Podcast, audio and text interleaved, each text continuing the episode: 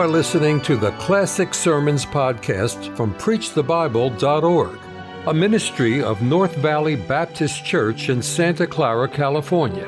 You will hear fervent, old fashioned revival sermons from great preachers of the past. It is our desire that you will be helped by this gospel message. Tennyson said, Prayer is the heart's sincere desire, uttered or unexpressed the motion of a hidden fire that trembles in the breast. Prayer ought to be the very breath of a Christian.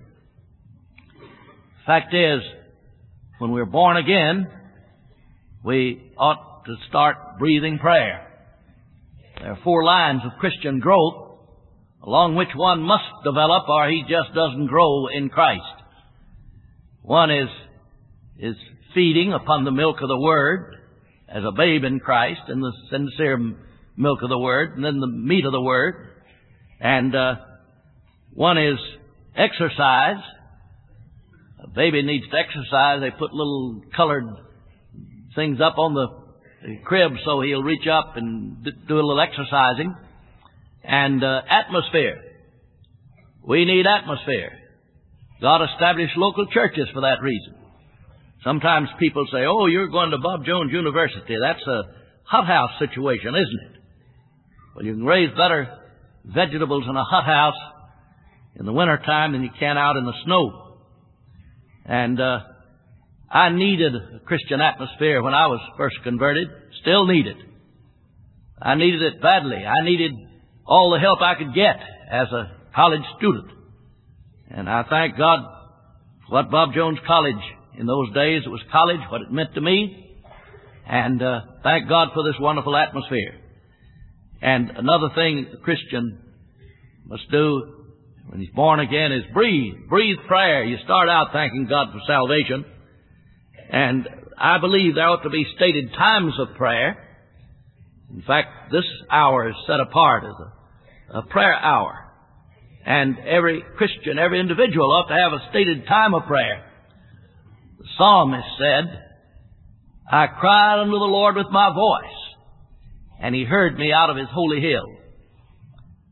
Uh, you know, uh, I believe in those stated times of prayer, and I do have times for prayer. But I try to pray without ceasing. Jesus taught men always to pray and not to faint. You can pray while you're working. There's no special bodily attitude for prayer. Jesus stood and prayed. And he knelt and prayed. And he fell on his face and prayed. One of the best positions I ever found for prayer was hanging on a tent rope, trying to hold the tent down when the storm was blowing. Reminds me of a little poem I hope I can quote. Uh, proper way for a man to pray, said Deacon Lemuel Keyes, the only proper attitude is down upon his knees. Oh no, said Reverend Dr. Wise. A man should pray standing straight with uplifted arms and closed eyes. Oh no, no, said Elder Slow. Uh, man should, uh, such posture is too proud. A man should pray with eyes fast closed and uh, head contritely bowed. Well, it seems to me a man should pray with his hands clasped in front, austerely, and his thumbs pointed down, said uh, Deacon someone else. I forgot it was blunt. Was, uh, had to make make it rhyme. Uh, last year I fell in Hodgkins Well, said Cyrus Brown with my head pointed down and both heels sticking up. I made a prayer right then and there. Best prayer I ever said. The prayingest prayer I ever prayed, standing on my head. So, there's no bodily attitude. You can pray sitting in class. In fact, uh, I prayed many times sitting in class that God would bring to mind things I needed to remember. And uh, thank God for the privilege of praying without ceasing. But there ought to be real seasons of prayer. God answers prayer. and the, da- the door is open. I cried unto the Lord with my voice, and He heard me out of His holy hill. He always answers prayer when people pray. The trouble is they don't pray. They go through forms and ceremonies and say prayers. Most people are like the man who said his prayers once a year on New Year's night. Every other night when he went to bed, he said ditto. Lord, you know what I need. Amen. Good night. As well turn a prayer wheel. But when you pray from the, from your heart, Psalmist said, I cried unto the Lord with my voice. He was in anxiety when he cried unto the Lord. The context would show in that third psalm. Lord, how are they increased that trouble me? Many there be that lift up themselves against me, and so forth. And he said, Many there are that say of my soul, There's no hope for him in God, no help in God. But he said, Thou art my shield, so forth. And he said, I cried unto the Lord under those circumstances, and he heard me out of his holy hill. I could stand here all day, consume all my time, and stand here till midnight and tell one experience after another in which God has answered prayers for me in my evangelistic work throughout these years. But I remember many years ago I got really burdened for a young man by the name of Fred Waters down in Anniston, Alabama. Somebody told me that Fred was under conviction and said he was going to be converted on the 4th of July or the 5th of July. He was going out on the 4th and get drunk. Then on the 5th he was going to get saved. Well, he went out, carried out his purpose on the 4th, and got in a wreck and was seriously injured. He was in the hospital. I went down to see him, but could not see him at the time. He got out and started attending the meetings, and uh, I'd never met him personally. Somebody pointed him out and said, that's Fred Waters. There was a young lady for whom I was burdened. Her name was Christine Morrison. She sang in the choir. And uh, I did not think she was saved. And one night, just before the service, I went upstairs and got on my knees. And I said, Oh God, if you never save another soul, I want you to save Fred Waters and Christine Morrison. I did it in a very simple way. I was burdened for those people, and I prayed until I, I just had assurance that God was going to speak to them. I went down to the service when I gave the invitation. We sang one stanza, just as I am without one plea, but that thy blood was shed for me. Down the aisle came Fred Waters and fell on his knees. I said, there's a young lady here whom God is calling. We're going to sing another stanza. As we sang, Christine Morrison came out of her place, round to the front, and knelt down to the side of Fred Waters. And I stopped the service. I said, don't tell me that God doesn't answer prayer. Just before this service started, I went upstairs and got on my knees. I said, Oh God, if you never save, save another soul, I want you to save Fred Waters and Christine Morrison. Here they are, weeping on their knees. And uh, others were saved that night. But I know God answers prayer. Definitely. I could tell you so many experiences. Years ago, I was in a meeting down in Eustis, Florida, and uh, every day we met at the parsonage for prayer with the pastor and his wife, uh, Dr. John Hay. He was a Scotsman. And they'd have tea every morning, and then we'd pray. And some neighbors who lived across the street from the church would come over and pray with us, Mr. and Mrs. Bunty. They had a son named Franklin, who was a student in college, not far away, and uh, they would pray for their son.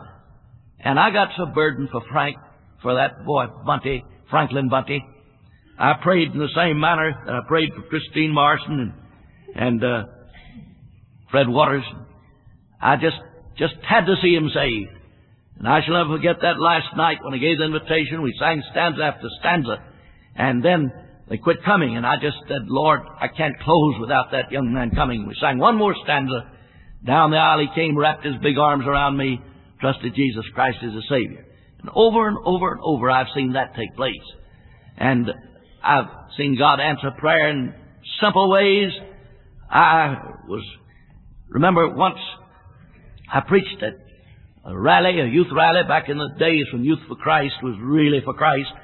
And uh, we were at uh, Rochester, New York, and I was to supply for Dr. Ayer the next day in New York, Calvary Baptist Church. And uh, my wife said, I feel like traveling tonight. If you want to drive, I'd planned to take the train and come back and get her, and we were going to New England. And uh, she said, I feel like riding tonight if you want to drive. So we started out from Buffalo and got down there along by the Finger Lakes, and we were in a comparatively new car, but it stopped on us. We stopped for gas and and could not get it started. Found out the generator was out, so uh, there was no way to get to New York. Couldn't hitchhike. No traffic.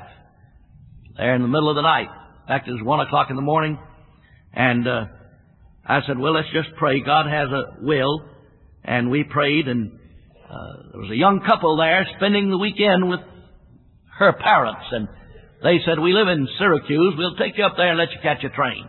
Well, I said, "I can't ask you to do that. You're down here visiting." So we'll come back next weekend. Come on, we'll take you. They were a Roman Catholic family. We led them to Christ on the way to Syracuse and got there in time to catch the three o'clock train. We had 20 minutes to get the train. Had to hurry. Got off at Grand Central Station, New York at, at uh, 20 minutes after 10, caught a cab and got to the, the Salisbury Hotel, which is there at the, right adjacent to the church. I walked on the pulp, uh, on the platform at one minute of 11 and the assistant pastor said, you have a, a nice night, Dr. Park? I said, I certainly did. The Lord certainly answered prayer. I had a great night. And I've seen God do that through these years. And I can tell you of great saints who prayed, God answered prayer. Elijah prayed, God shut up the heavens so it didn't rain for three years. Then he prayed for rain, had to get, run to keep from getting wet. Uh, Moses prayed and God sent water from the rock in the wilderness. Down through the centuries, people have prayed and God answered prayer. Peter prayed. They had a prayer meeting for Peter. He was in jail. They had a prayer meeting across, across town. God sent an angel down to lead Peter to safety. He went over to join the prayer meeting, knocked at the door. Little damsel saw him and said, Mr. Peter's out there at the door. They said, You're mistaken, dear. He's in jail. That's why we're having a prayer meeting.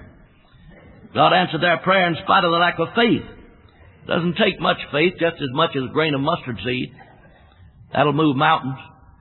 Little faith becomes a big faith when it's exercised in a big God. Mustard seed grows into a big tree. And faith grows when you exercise it.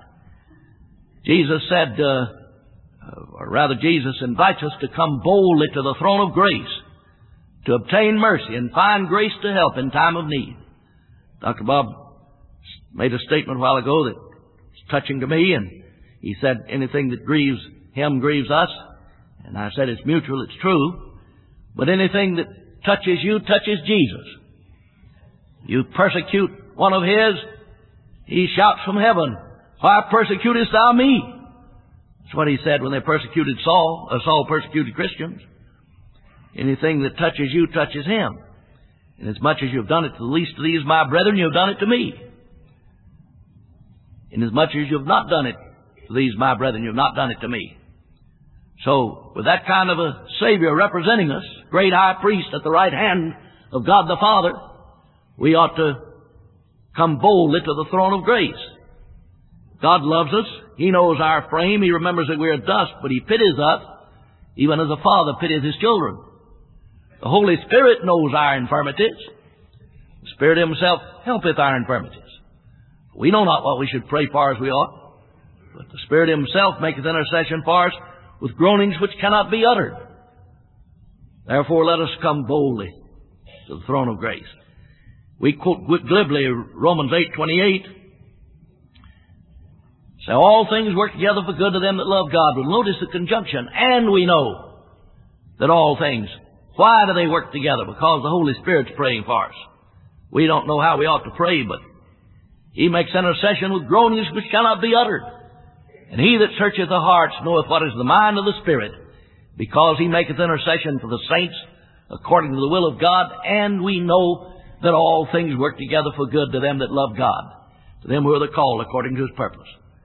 So with the Father having pity upon us, the Holy Spirit helping our infirmities, and Jesus touched with the feeling of our infirmities, we can come boldly to the throne with confidence to obtain mercy. Aren't you glad you don't have to come to a throne of judgment? Jesus took our judgment for us. come to a throne of grace, unmerited favor, and obtain mercy, and find grace to help in time of need. This is certainly a time of need. So with that confidence, knowing that He is touched with anything that touches us, are you grieved? He wept at the grave of Lazarus. Are you persecuted? So was He. Are you in pain? He understands that. He was as human as you are, though as much God as if He had not been human. So, with that wonderful open door, come through Jesus Christ to prayer. Let us pray. Thank you for listening to the Classic Sermons podcast from PreachTheBible.org, a ministry of North Valley Baptist Church in Santa Clara, California. To listen to many more powerful sermons, visit our website, PreachTheBible.org. If you enjoy Christian music and programming, visit knvbc.com for Christian music you can trust.